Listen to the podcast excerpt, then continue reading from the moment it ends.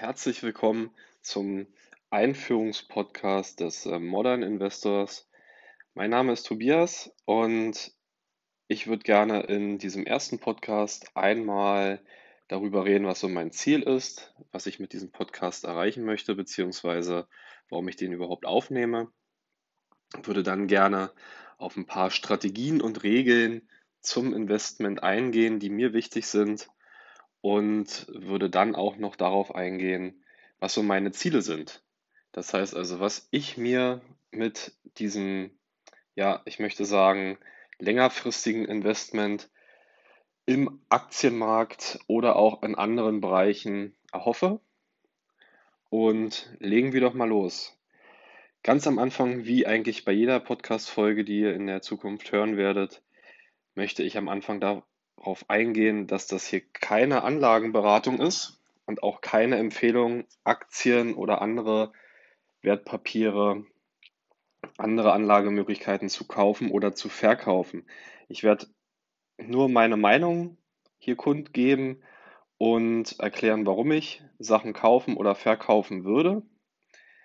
Trotzdem ist das keine Anlageberatung, das heißt also, jeder ist für sein Geld selbst, sein Geld selbst verantwortlich und muss mit den daraus folgenden Konsequenzen leben. Okay, fangen wir doch mal an. Warum nehme ich diesen Podcast auf? Warum ist es mir wichtig, darüber zu reden? Im Endeffekt bin ich jetzt seit zwei Jahren ungefähr am Aktienmarkt tätig. Das heißt, ich habe noch nicht eine so lange Erfahrung wie viele andere Podcaster, wie viele andere YouTuber, die ich auch regelmäßig verfolge. Nichtsdestotrotz würde ich sagen, dass ich schon ein bisschen Erfahrung gesammelt habe und diese Erfahrung würde ich gerne weitergeben. Vielleicht ist es auch eher der Fall, dass ich mir mit diesem Podcast so ein bisschen die Langeweile vertreibe, denn Stand heute, 20. März 2020, sitzen ich und viele andere Kollegen zu Hause, können nicht zur Arbeit gehen, dürfen nicht zur Arbeit gehen wegen des Coronaviruses. Und vielleicht werden wir uns in zwei, drei Jahren auch darüber unterhalten und uns äh, dabei freuen, wie irre, dass wir zu dieser Zeit zu Hause sitzen durften. Und das Ganze ist vergessen. Aber so wie es heutzutage aussieht, oder Stand heute aussieht, könnte es sein, dass es die nächsten Tage noch ein bisschen schlimmer wird, dass vielleicht Ausgangssperren verhängt werden und auch wenn ich noch arbeiten kann, rein theoretisch, von zu Hause aus im Homeoffice, ähm, hat das trotzdem so ein paar Folgen. Und zwar eine Folge ist ein wenig Langeweile. Und diese Langeweile würde ich gerne mit diesem Podcast füllen. Ich hoffe natürlich, dass ich auch in Zukunft, nachdem diese Corona-Krise durchstanden ist, regelmäßig Podcast-Folgen aufnehmen und veröffentlichen kann. Aber so wie es momentan aussieht, versuche ich hauptsächlich eben diese Langeweile ein bisschen zu überbrücken. Und da ich auch schon viele Anfragen äh, auf der Arbeit bekommen habe, beziehungsweise Nachfragen, was man denn jetzt in dieser Marktphase machen sollte, wie man sich generell am Aktienmarkt verhält, aus diesem Grund nehme ich diesen Podcast auf. Also dann, viel Spaß. Ja, Strategien und Regeln. Was ist mir ganz wichtig, wenn wir uns in den nächsten Folgen verschiedene Aktien angucken? Natürlich, was man immer wieder hört, man braucht eine Strategie und man braucht verschiedene Regeln, um diese Strategie durchzuführen. Was ist jetzt die Strategie bei mir? Mein Hauptanlagepunkt liegt eigentlich darin zu sagen, ich kaufe in den nächsten Jahren stabile, kräftige und gute Unternehmen. Ich beteilige mich nicht oder nur in sehr, sehr geringem Maße aus spekulativer Sicht an Unternehmen, die sehr neu sind, die vielleicht auch modern sind, die vielleicht auch gerade einen Hype erfahren. Stichwort Beyond Meat, Stichwort Wasserstoffaktien oder Cannabisaktien. An diesen Aktien, ähm, da beteilige ich mich nur in einem sehr, sehr kleinen Umfang mit einem Betrag, den ich durchaus bereit bin, auch zu verlieren. Aber mein Hauptaugenmerk liegt eben auf große, stabile Unternehmen, die vielleicht auch eine Dividende ausschütten und die auch in den letzten Jahren, Jahrzehnten schon bewiesen haben, dass sie am Aktienmarkt trotz Krisen überleben können. Eventuell mit Kürzungen, eventuell natürlich auch mit Kursverlusten, aber nichtsdestotrotz immerhin eine Insolvenz, eine Pleite vermeiden können. Das ist meine Strategie, mich an diesen Unternehmen zu beteiligen und in ungefähr 10 bis 15 Jahren, also mit einem doch eher längerfristigen Anlagehorizont, dann auch dieses so oft gehörte Ziel der finanziellen Freiheit zu erreichen. An dieser Stelle auch vielleicht ein kurzer Exkurs, was ich als finanzielle Freiheit verstehe. Für mich ist finanzielle Freiheit nicht, ich liege auf meiner einsamen Insel, habe Millionen auf dem Konto und äh, kann mir alles kaufen, was ich möchte. Das ist natürlich auch ein schöner Traum, den man haben kann, aber da bin ich realistisch. Ich gehe davon aus, dass ich das nicht mit einer reinen Aktien- und Sparplanstrategie erfüllen kann, sondern da müsste man noch ganz andere Sachen äh, in Angriff nehmen, für die ich momentan keine Zeit beziehungsweise auch äh, zu wenig äh, Know-how habe. Für mich ist finanzielle Freiheit also eher dieses Gefühl, dass man selber sagen kann, wie viel und äh, wann möchte man arbeiten. Das geht in bestimmten Berufen ganz gut, in anderen Berufen geht es nicht so gut. Ähm, das muss dann jeder für sich selber entscheiden und muss dann auch mit seinem Arbeitgeber oder in seinem Berufsfeld einmal herausfinden, ob das überhaupt möglich ist. Aber in meinem Berufsfeld ist das durchaus möglich und auch bei meinem momentanen Arbeitgeber, dass man sich dort Zeiten selber einteilen kann. Insbesondere auch die Anzahl der Stunden, die man in der Woche arbeitet. Und das ist ein Riesenvorteil meines Erachtens, denn wenn ich eine bestimmte Grundlage, eine finanzielle Grundlage habe und dort ein Einkommen generiere, was mir durch meine Arbeit, die ich in den letzten Jahren geleistet habe in dem Bereich, äh, oder vielleicht noch leisten, also leisten werde wahrscheinlich eher in dem Bereich, ähm, ein Einkommen generiert, für das ich äh, nicht auf eine bestimmte Arbeitsstelle fahren muss, äh, dort eine Arbeit vielleicht durchführen muss, die äh, sehr anstrengend ist, die mir eventuell keinen Spaß macht. Wenn ich das erreicht habe, dass ich dort einen bestimmten Anteil generieren kann durch dieses, äh, durch dieses Sparen und durch dieses Anlegen, äh, dann kann ich natürlich auch Arbeitszeit reduzieren, wenn ich nicht den höchsten Anspruch habe. Ich kann natürlich immer noch sagen, ich schaffe es mir ein Einkommen zu generieren, welches sich aus Aktien, aus Dividenden zusammensetzt und äh, gehe trotzdem noch voll arbeiten. Auch das ist eine Art der finanziellen Freiheit, weil da kann ich immer noch selber entscheiden, äh, wie viel Geld ich denn im Monat oder im Jahr verdienen möchte. Das ist natürlich total legitim. Mein Ziel wäre es nur noch zu ungefähr 50 Prozent zu arbeiten. Das heißt also, oder äh, in der momentanen Stelle, wo ich angestellt bin, zu arbeiten.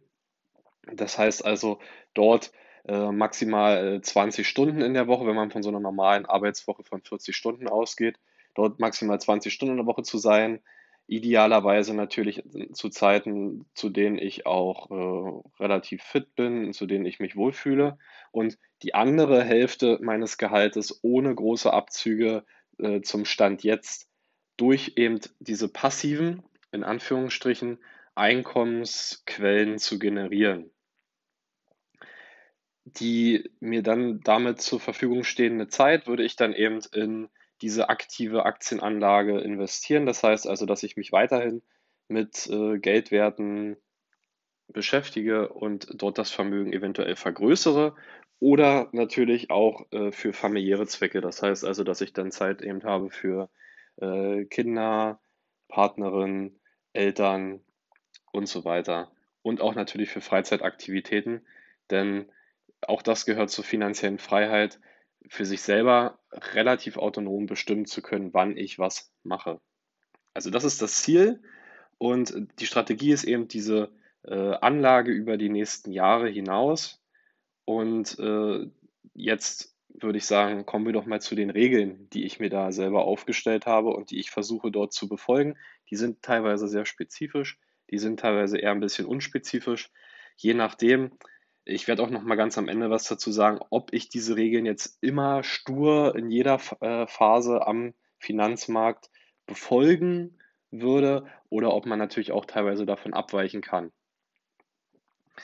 Regel Nummer eins: das breite Diversifizieren. Das ist natürlich eine Regel, die hört man in jedem Podcast, die hört man in jedem YouTube-Video, welches sich mit finanzieller Freiheit, welches sich mit Aktienanlage beschäftigt.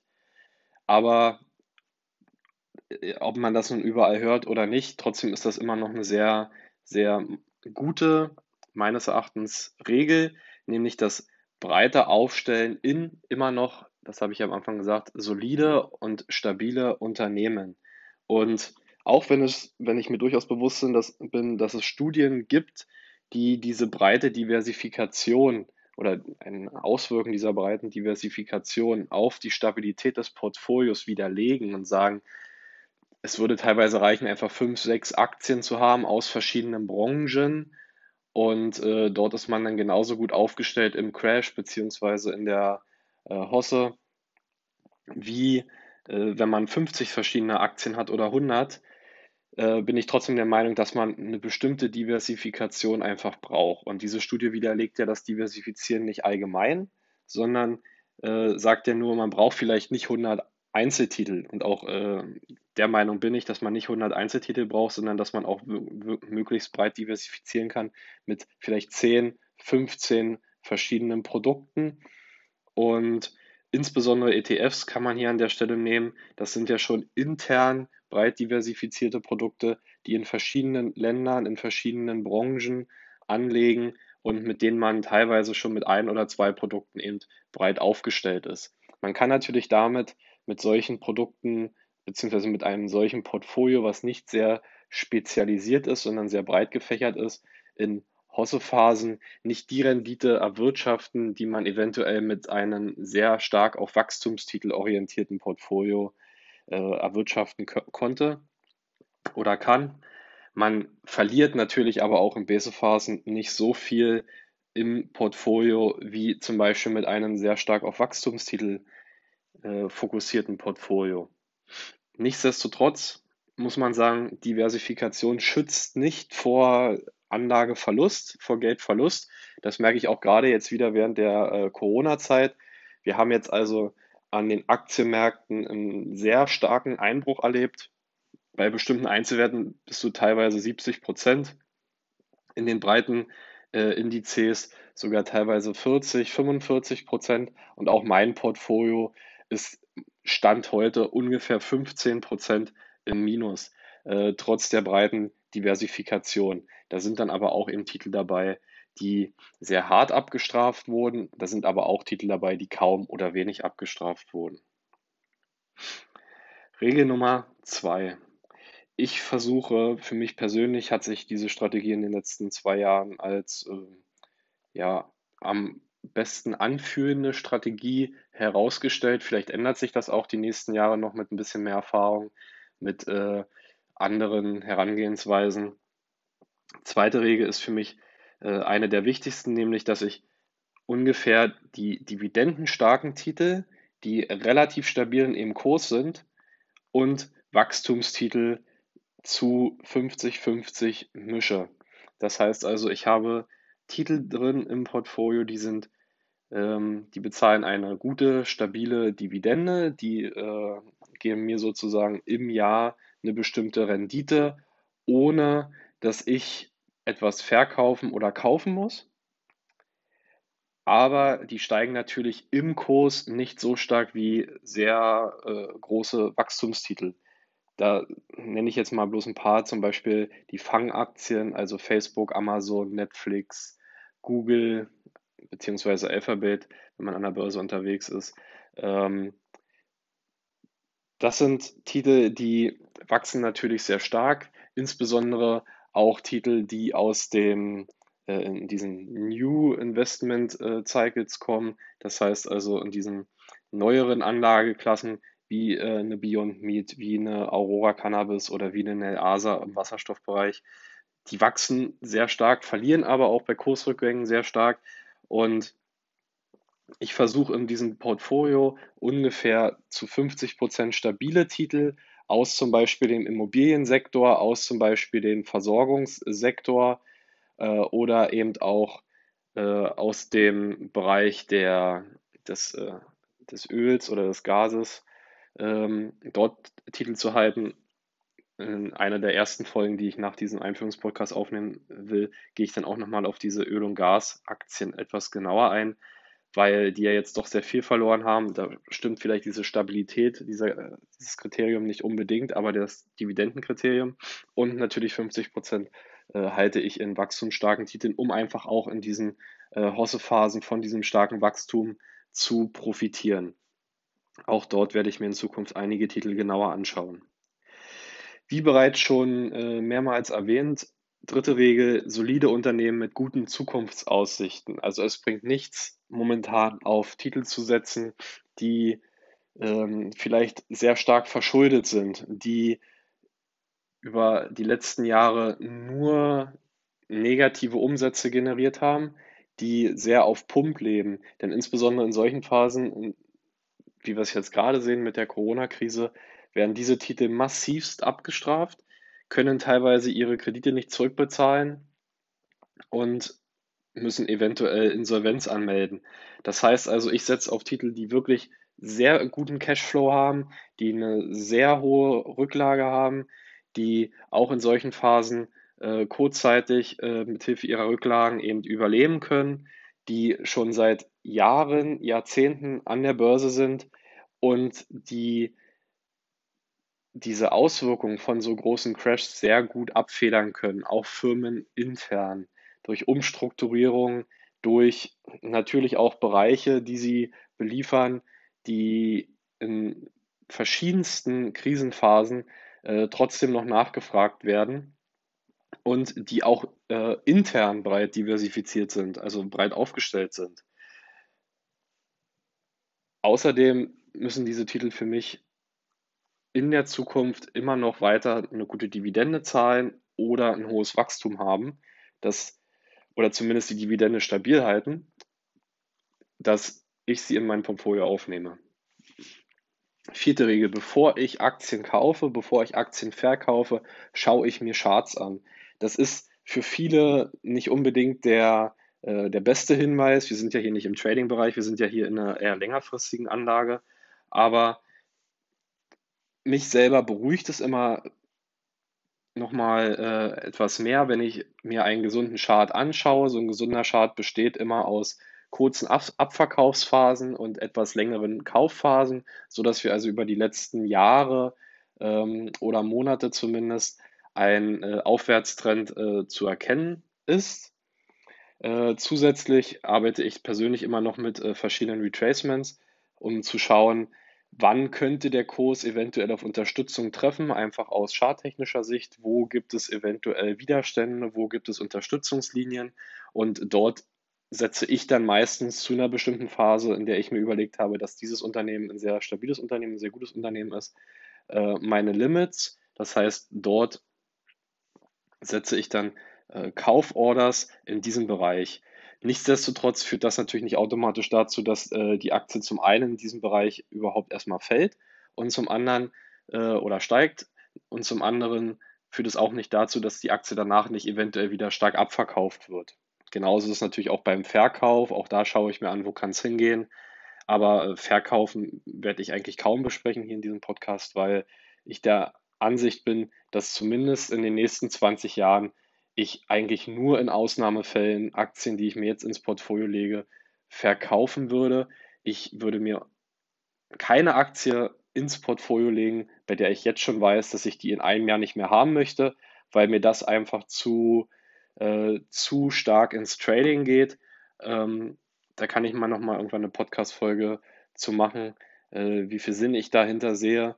Aber in dieser Strategie, die ich jetzt fahre, würde ich das zum Beispiel nicht machen. Das heißt also, Charttechnik kann zum einen helfen, einfach einen so ein bisschen äh, zu beruhigen, einen die äh, Entscheidung eventuell leichter zu machen oder natürlich auch einfach zu sagen, hey, schau mal hier und hier, das sind Signale, die sind vielleicht doch nicht so günstig, auch wenn es fundamental, wenn die Analyse stimmt, aber aus charttechnischer Sicht äh, passt es vielleicht nicht ganz so gut. Da möchten jetzt auch einige wahrscheinlich dann was anderes sagen und sagen, ja, wenn es fundamental alles super ist und die Charttechnik nicht klappt, äh, das kommt zum einen sehr selten vor und zum anderen, wenn es fundamental stimmt, dann kauft doch einfach. Umso besser, wenn die Charttechnik nicht stimmt, dann ist der Kurs wahrscheinlich gerade irgendwo äh, weit unten und dann sollte er da nicht sein, dann machst du noch ein Schnäppchen.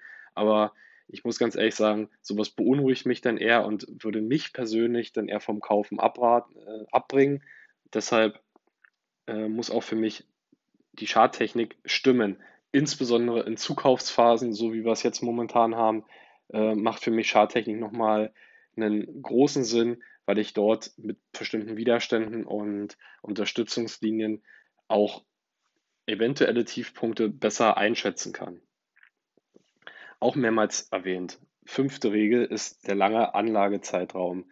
Es bringt nichts, heutzutage, heute eine Aktie zu kaufen, morgen wieder zu verkaufen, denn äh, auch wenn, an, wenn andere Leute vielleicht was anderes sagen, ich persönlich finde, dass dieses äh, Day Trading, in dem Bereich befinden wir uns dann nämlich, dass dieses Day Trading ähm, nur von Leuten äh, gemacht werden sollte, die auch wirklich sehr viel Ahnung haben und die sich damit auch am Tag mindestens mehrere Stunden beschäftigen können und damit ihre Haupteinnahmensquelle einfach äh, gefunden haben. Und deshalb bin ich der Meinung, ein langer Anlagezeitraum, der lässt einen einfach Sachen ruhiger angehen. Wenn ich heute eine Aktie kaufe und ich möchte sie in, den nächsten, in der nächsten Woche wieder verkaufen, äh, habe ich immer das Problem, was ist denn, wenn diese Aktie gegen mich läuft? Was ist denn, wenn es News gibt, die ich einfach so überhaupt nicht einschätzen kann, weil ich als Privatanleger einfach nicht äh, über die Mittel verfüge, dort in diesen Firmen so konkret Informationen herauszuholen, äh, dass ich sowas abschätzen kann. Und wenn jetzt diese Firma stabil ist, wenn die ähm, hohes Wachstum aufzeigt oder eine stabile Dividende und trotzdem eben die anderen Regeln und Kriterien erfüllt, dann kann ich auch in diese investieren und kann die auch über einen längeren Zeitraum halten. Ich nehme natürlich immer Verkaufs- und Kaufswellen mit. Das ist ja dann ein sehr zyklisches äh, Umfeld, was wir sowieso an der Börse haben. Ich nehme natürlich diese Phasen immer mit und ärgere mich vielleicht mal, wenn das Ganze tiefer steht und freue mich auch mal, wenn das Ganze höher steht. Aber was man immer so hört, was man immer liest in verschiedenen Büchern, in verschiedenen Literaturen, ist, dass ein langer Anlagezeitraum über mindestens zehn Jahre immer zu einer Wertsteigerung geführt hat. Es gibt teilweise Studien, die zeigen, dass wer in den letzten 50, 60 Jahren in jedem Jahr einen bestimmten Betrag investiert hat, aber immer zu dem schlechtesten Zeitpunkt dieses Jahres, also immer meinetwegen im DAX, ähm, zum niedrigsten, äh, zum höchsten Stand das wäre immer der ungünstigste Zeitpunkt, etwas zu kaufen beim höchsten Stand. Wer also in den letzten 50 Jahren immer zum höchsten Stand etwas investiert hat und das über die letzten 50 Jahre durchgeführt hat, der hat eine Durchschnittsrendite von 6 bis 7 Prozent im Jahr gemacht. Stand heute. Das heißt also, der könnte aus, ich glaube, da wurden auch konkrete Zahlen genannt, der kann aus irgendwie knapp 2000 Euro jedes Jahr, die er investiert, hätte er nach 50 Jahren eine Million Euro gemacht durch diesen Zinseszinseffekt über die Jahre, durch das Mitnehmen von schlechten, guten Phasen und durch das simple Aushalten. Der hätte also insgesamt 100.000 Euro investiert, aber wir am Ende mit einer Million rausgekommen. Er hätte also eine Verzehnfachung gehabt. Einfach nur, weil er die Sachen, weil er seine Strategie durchgezogen hat und weil er das längerfristig gehalten hat, nichts verkauft und verkauft hat. Äh, nichts verkauft und äh, abgestoßen hat in der Zeit. Genau, also langer Anlagehorizont. Zusätzlich, sechste Regel ist für mich immer noch mal ganz wichtig. Auch andere Leute beschäftigen sich natürlich mit der Materie. Äh, man sollte sein Ego teilweise einfach auch mal zurückschrauben an dieser Stelle und schauen, was sagen andere dazu. Vielleicht mit Leuten reden, bei denen man weiß, okay, auch die haben zumindest teilweise Ahnung in diesem Bereich. Mit Leuten, äh, oder Leute verfolgen auf YouTube, auf äh, Spotify, auf äh, anderen Podcast-Plattformen oder in Artikeln, in Fachliteratur. Was wird dort über bestimmte Aktien geschrieben? Zum einen holt man sich Ideen und zum anderen kann man auch nochmal sicher gehen, ob seine eigene Analyse überhaupt Sinn macht. Wenn jetzt zehn Leute, mit denen ich mich unterhalte, denen ich zuschaue, sagen, Facebook ist momentan nicht kaufenswert, weil einfach also ich spinne jetzt mal rum, der Marktwert ist zu hoch für den Umsatz, den sie gerade leisten. Das ist jetzt momentan nicht so, aber als Beispiel. Äh, und ich bin aber der festen Überzeugung, dass eine Facebook sehr gut ist. könnte mich diese Gegenmeinung vielleicht nicht unbedingt davon abbringen, was zu kaufen, weil ich habe mir meine eigene Meinung gemacht und ich bin davon überzeugt, dass die auch richtig ist. Äh, aber ich könnte zumindest nochmal nachprüfen, habe ich denn irgendwo was falsch analysiert, habe ich irgendwo was falsch gemacht und hätte nochmal so eine Rückversicherung, wenn ich es dann nochmal durchgespielt habe, okay, nein, an der und der Stelle war ich, lag ich richtig oder äh, passt das nach meinen Kriterien und an der und der Stelle eventuell doch nicht, vielleicht sollte ich das doch nochmal überlegen. Also seinen Horizont nicht unbedingt verschließen, sondern auch andere Meinungen zulassen, aber natürlich nicht blind anderen vertrauen in bestimmten Richtungen und sagen, oh, der wird schon recht haben, ich mache mir jetzt gar keine Gedanken mehr selber drüber. Ähm, aber auch einer, ein Punkt an der Stelle muss man immer mal wieder sagen, an der Börse geht es nicht darum, Recht zu haben, sondern an der Börse geht es darum, Geld zu verdienen. Ganz klar, wenn ich irgendwas falsch gemacht habe, dann trenne ich mich von Positionen. Dann kaufe ich vielleicht bestimmte Positionen nicht, egal wie gut sie gerade aussehen. Wenn dort irgendwas, wenn dort irgendetwas nicht passt, dann nicht stur an seiner eigenen Meinung festhalten, sondern auch mal die Meinung anderer akzeptieren, so schwer wie das auch immer ist. Okay, da kommen wir nämlich jetzt gleich zum nächsten Punkt, das spielt nämlich so ein bisschen mit rein. Siebte Regel ist, nicht emotional, sondern logisch agieren. Das heißt also, in solchen Phasen, in denen wir uns jetzt zum Beispiel gerade befinden, Corona-Krise 2020, wenn ich jetzt emotional reagieren würde und sagen würde, oh mein Gott, alles geht den Bach runter, die Regierung bekommt nichts hin, ich verliere mein Geld, die Börsen gehen runter, ich bin 15% im Minus, wo soll das alles hingehen? Dann mache ich mich natürlich emotional extrem angreifbar in diesem Moment. Und das menschliche Gehirn funktioniert so, dass es immer noch stark in Gefahrensituationen mit dem Reflex der Flucht reagiert. Wir haben ja immer zwei Situationen, die man dort einnehmen kann. Man hat entweder diesen Aspekt der Flucht oder man hat diesen Aspekt des Angriffs. Ja? Also entweder komme ich aus einer Lage nicht mehr raus und muss mich jetzt irgendwie verteidigen, oder ich komme da irgendwie noch raus und laufe weg. Und die sind, diese Emotionen sind nicht per se verkehrt. Bloß an der Börse an sich ähm, können diese Emotionen teilweise zu Fehleinschätzungen, zu Fehlentscheidungen führen. Und dem muss man sich bewusst sein. Man kann diese Emotionen durchaus haben. Auch ich schaue natürlich mit gemischten Gefühlen darauf, wenn ich äh, auf verschiedene Plattformen gehe und sehe, heute ist sind die großen Indizes schon wieder 10% gefallen. Aber dann weiß ich ganz genau, auch in meinem Portfolio werden die meisten Werte im Minus sein.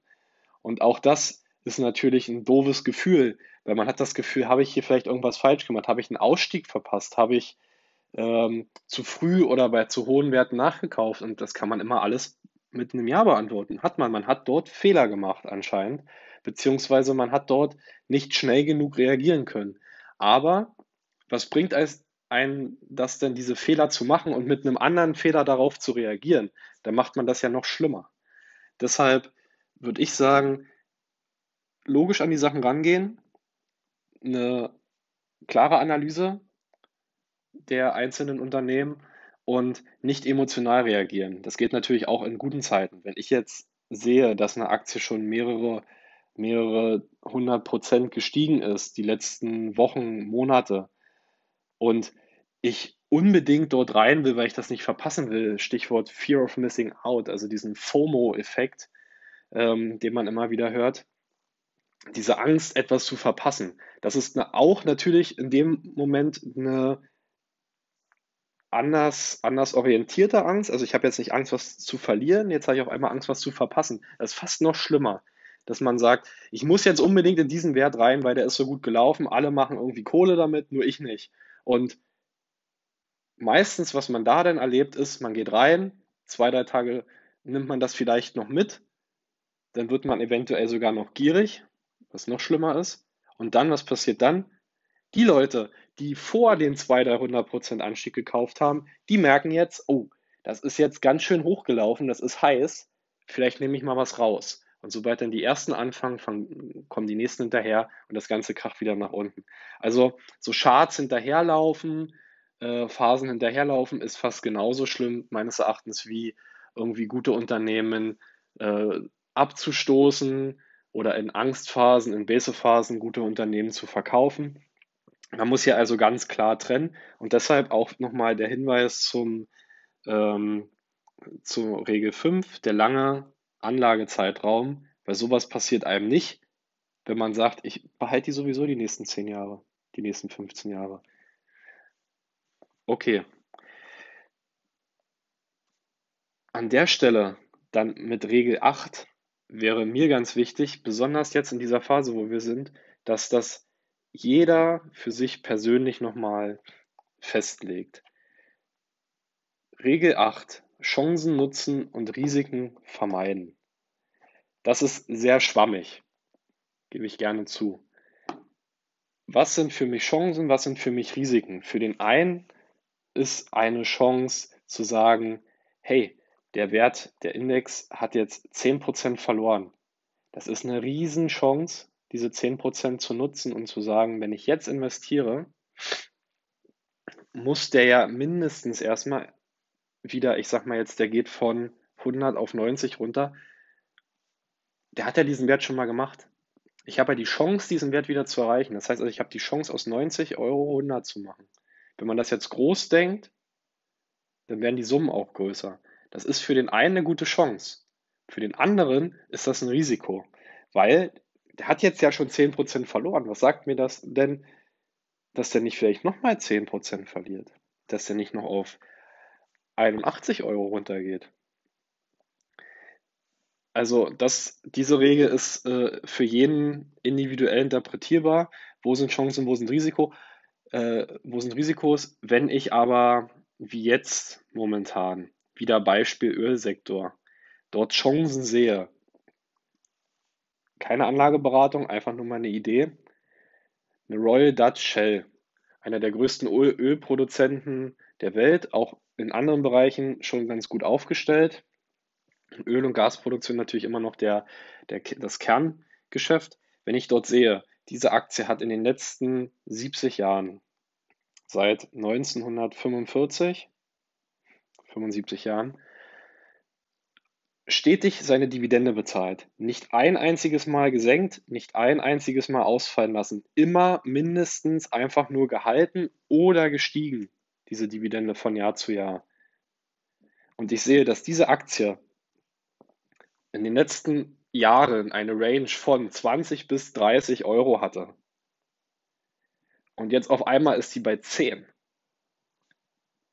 und die Dividende liegt auf einmal zum Stand jetzt, die, die Aktie kostet 10 Euro, die Dividende beträgt 1,88 Euro. Das heißt also, die, die, ähm, die Dividendenrendite lege bei 18,8 Prozent. Wenn ich das sehe, dass ein Unternehmen, was eine hohe Cash-Reserve hat, was sehr breit aufgestellt oder was gut aufgestellt ist, stabil aufgestellt ist, was eine Dividende zahlt, die seit fast also die seit einem Dreivierteljahrhundert nicht einmal gesenkt wurde, sondern immer stabil blieb oder erhöht wurde. Wenn ich sehe, dass so ein Unternehmen jetzt auf einmal eine Dividendenrendite von fast 19 Prozent liefert, ist das für mich, eine, für mich persönlich eine Riesenchance. Das ist eine Riesenchance. Da kann man investieren und sich sagen, spätestens nach sechs Jahren habe ich mein Investment wieder drin und danach mache ich so einen starken Plus. Das ist für mich eine Riesenchance. Natürlich gibt es dort die Risiken. Das Risiko ist immer noch da, dass äh, Shell sagt, wir kürzen die Dividende, wir setzen sie außen für dieses Jahr und dann wird die Aktie noch weiter fallen, da machen wir uns nichts vor. Die wird vielleicht auch noch auf 5 Euro gehen. So, dann könnte man jetzt wieder neu schauen, sind jetzt die Chancen eventuell noch besser, die Risiken noch geringer. Also das muss jeder persönlich für sich feststellen. Ähm, für mich wäre es zum Beispiel momentan ein zu hohes Risiko, in eine TUI zu investieren. Eine TUI auch ein gutes Unternehmen. Ähm, staatlich wird die auf jeden Fall gerettet werden, egal was mit der passiert. Die ist momentan von 12 auf ungefähr 3 Euro runtergekracht, also hat 75 Prozent verloren, bezahlt auch eine gute Dividende. Da wäre die Dividende jetzt, äh, habe ich jetzt nicht im Kopf nicht ausgegangen, wahrscheinlich über 10 Prozent mindestens. Aber das ist das Risiko für mich viel zu hoch. Was nämlich bei Shell passieren kann, ist, ähm, Trump, Putin, die Saudis setzen sich nochmal an den Tisch, weil alle merken, wir leiden unter dem hohen Ölpreis, wir einigen uns auf irgendwas. Der Ölpreis stabilisiert sich zumindest oder steigt wieder leicht. Hier kurz Stopp. ich meinte natürlich nicht, wir leiden unter den oder sie leiden unter den hohen Ölpreisen, sondern sie leiden unter den niedrigen Ölpreisen. Der Ölpreis ist ja in den letzten zwei Wochen massiv gefallen und unter Druck geraten. Also da Entschuldigung für den kleinen Versprecher. Ich meinte natürlich unter den niedrigen Ölpreisen.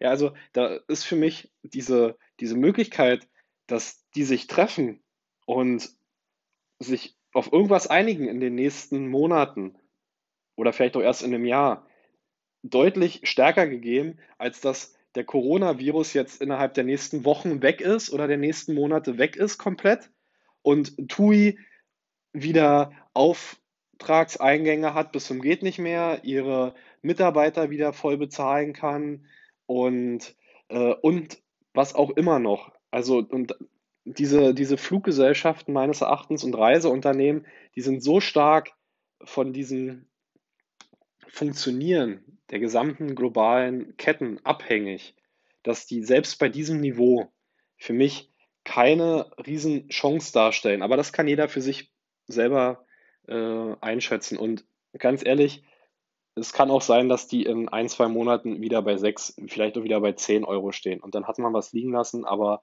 da sind mir die Risiken persönlich zu hoch. Und diese beiden Beispiele sollen einfach mal zeigen, dass das für jeden sehr persönlich ist, wo Chancen und Risiken äh, vorhanden sind. Regel Nummer 9. Diese spezifischen Regeln, die ich jetzt aufstelle, das ist für mich auch eine der Regeln, dass ich mich daran halte. Ähm,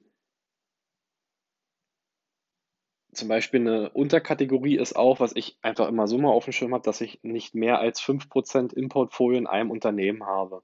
Das heißt also, wenn ich jetzt, ich sage jetzt mal eine Zahl, 10.000 Euro als Portfolio hätte, äh, als Portfoliowert hätte, das ist für viele wahrscheinlich eine so geringe Summe, da werden die meist wahrscheinlich anfangen mit anzulegen. Aber wenn ich jetzt 10.000 Euro hätte und möchte ich nicht mehr als 500 Euro in einem Unternehmen drin haben, weil ich sage, diese, das bedingt ja diese breite Diversifikation. Ich möchte keine Klumpenrisikos haben. Relativ einfache Regel. Und die letzte Regel ist, die Regeln zu befolgen. Man hat die sich ja nicht aufgestellt, um dann auf einmal was anderes zu machen. Nichtsdestotrotz erfordern bestimmte Umstände auch bestimmte Anpassungen. Zum Beispiel das Nachkaufen von diversen Titeln. Auch ich habe jetzt in, der, in den letzten Wochen immer in kleinen Stücken nachgekauft. Man weiß ja immer nie, wo der Boden ist. Aber das ist so eine Anpassung der Regeln, dass ich sage, okay, dieses Nachkaufen, dieses vielleicht jetzt doch ein bisschen Klumpen aufbauen an der einen oder anderen Stelle, ist gar nicht mal so schlecht. Vielleicht zahlt sich das ja aus, aber äh, das Befolgen von diesen Regeln wird ja trotzdem eingehalten, dass ich sage, ich kaufe sowohl dividendenstarke Titel als auch Wachstumstitel nach. Ich diversifiziere breit. Ich kaufe jetzt nach mit einem langen Anlagehorizont. Ich schaue mir trotzdem die Charts an. Ähm, ich höre trotzdem auch auf Informationen und auf Meinungen anderer. Also da werden schon sehr klar die Regeln immer noch befolgt, aber ich wandle vielleicht an der einen oder anderen Stelle, gehe ich mal so ein Stückchen raus aus diesem Regelwerk und sage, gerade jetzt ist die Riesenmöglichkeit, ähm, nochmal zu investieren. Okay, dann hoffe ich, dass das soweit klar ist, wie jetzt hier äh, verfahren wird in den nächsten Wochen und Monaten, insbesondere in diesem Bereich ähm, der Anlageberatung des Modern Investors. Wie gesagt, das Ganze kann komplett gegen Baum gehen und kein Mensch hört sich den an dem bin, äh, diesem Podcast bin ich mir durchaus bewusst, wird wahrscheinlich auch so sein, aber einfach um äh, für mich selber diese, dieses Rumsitzen, dieses Beschäftigen mit Aktien nochmal interessanter zu machen, nochmal äh, ein bisschen Spannung reinzubringen, ähm, nehme ich diesen Podcast ganz gerne auf. Und wenn es einfach nur für mich ein, ähm, ein analytisches Instrument ist, was ich mir vielleicht in zwei Jahren selber nochmal anhöre und dann nochmal mich auf diese Regeln rückbesinnen kann, eventuell, wenn ich irgendwo was falsch gemacht habe oder dass ich sehe, okay, das und das war meine Meinung, das ist total gegen Baum gefahren und ich mir dann damit das nochmal bewusst mache, dass dort und dort Fehler gemacht wurden, kann ich vielleicht auch zukünftige Fehler nochmal besser analysieren und vermeiden. Also schon allein dafür hat es sich gelohnt. Ähm, wer diesen Podcast jetzt sich angehört hat, vielen, vielen Dank. Ähm, ich quatsch extrem viel. Ich rede sehr, sehr gerne. Das ist, glaube ich, auch schon sehr vielen meiner Kollegen, Kolleginnen und meinen Freunden aufgefallen. Aber wenn es für den einen oder anderen an der einen oder anderen Stelle vielleicht einen Mehrwert bietet, dann freut mich das sehr. Für mich persönlich bietet das nämlich schon einen Mehrwert einfach, um diesen Drang des, des Redens herauszubekommen, ist dieses Podcast-Format meines Erachtens sehr gut geeignet. Und dann bedanke ich mich an der Stelle.